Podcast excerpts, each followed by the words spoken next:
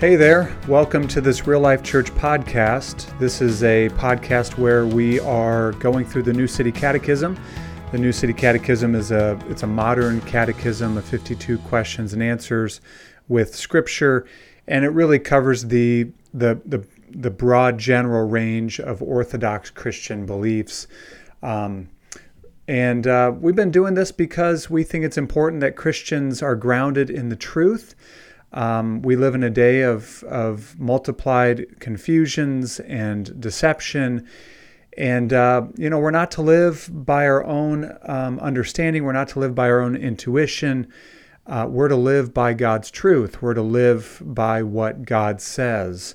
And so, uh, catechism, and, uh, and, there's other resources like confessions and, and creeds that are valuable tools. They don't replace the Bible by any means uh, but they're valuable tools that help encapsulate what the Bible teaches in concise statements of uh, affirmation and faith. And so, um, the New City Catechism, if you have the book or if you have the the free app on your phone, uh, you might notice that it's uh, made up of three sections. So there's 52 questions and answers, and those questions and answers are kind of put in three general sections. The first section is on God, creation, the fall, and the law.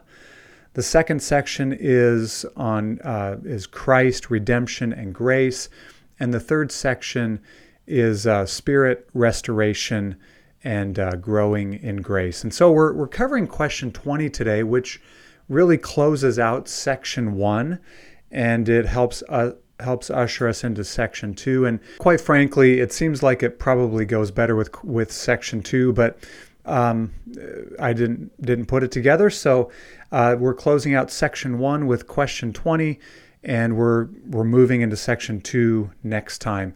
Question twenty though asks this: Who is the Redeemer? Who is the Redeemer?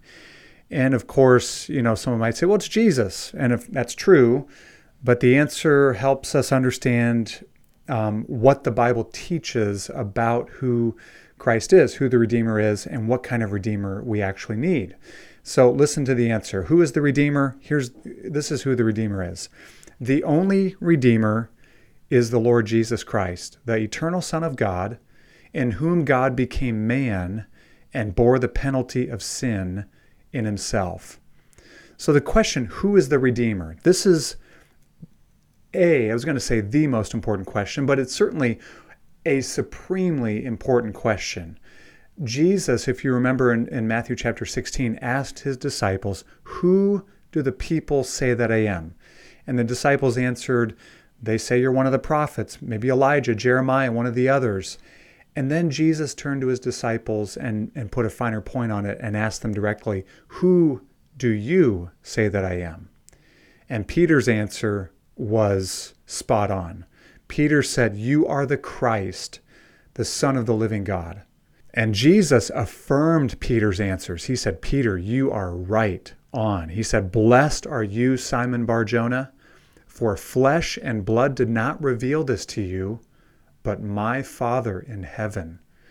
And then Jesus went right into this awesome statement that he is committed to build his church. And he said, I'm going to build my church on this rock.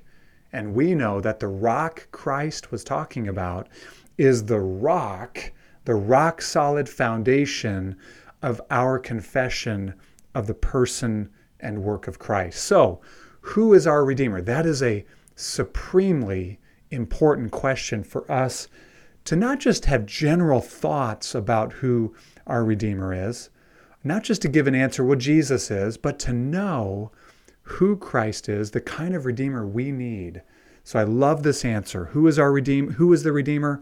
The only Redeemer is the Lord Jesus Christ, the eternal Son of God, in whom God became man and bore the penalty of sin in himself. Let's think about this answer. First, the only Redeemer.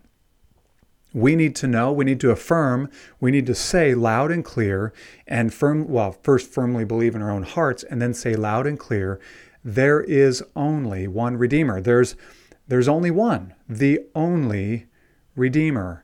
is the Lord Jesus Christ. The only Redeemer is the Lord Jesus Christ. Jesus himself said, I am the way, the truth, and the life. No one comes to the Father except through me. Jesus was affirming that he is the only way to God. He is the only way to the Father. He is the only means by which we can be reconciled to God as our Father. Then there's two important things we need to know about Christ. He is God and man. The Council of Chalcedon, or some say Chalcedon in AD 451, really helped to clarify this issue. Christ was not just divine, but he was both divine and in the incarnation, he also took on a human nature. So, in the one person of Christ, there are two natures divine and human. He is fully God, fully man. So, our only re- the only redeemer is the Lord Jesus Christ. Then it says the eternal Son of God, the eternal Son of God. And then it says this, in whom God became man. So Jesus is the eternal Son of God, and he didn't stop being God, but he humbled himself, or Philippians 2 says he emptied himself not by becoming less than God, but by taking on human nature, by becoming a servant, by being born in the likeness of men. And then our answer says that our Redeemer bore the penalty of sin in himself. God the Son, Jesus Christ, the eternal Son of God, undertook to deal with the penalty of sin. Think about what it means to be saved, right? We, we talk about being saved from sin, which of course is true, but we're also saved from the penalty of sin. In fact, that probably gets to the central aspect of what salvation means. We're saved from the penalty of sin. And whose penalty is it? It's God's.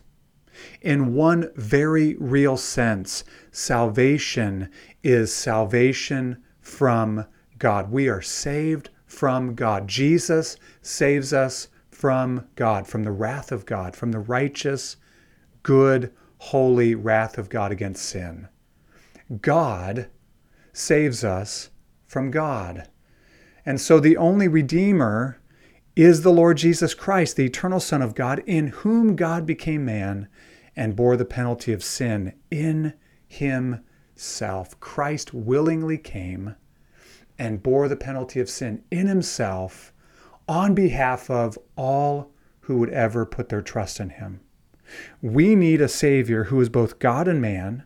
We need a Redeemer who can mediate between God and man who can work a perfect reconciliation for us with God. And praise God, we have such a Redeemer in Christ.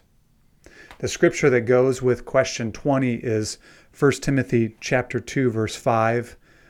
Boy, I urge you to memorize this, put this passage to memory. For there is one God and there is one mediator between God and men, the man Christ Jesus.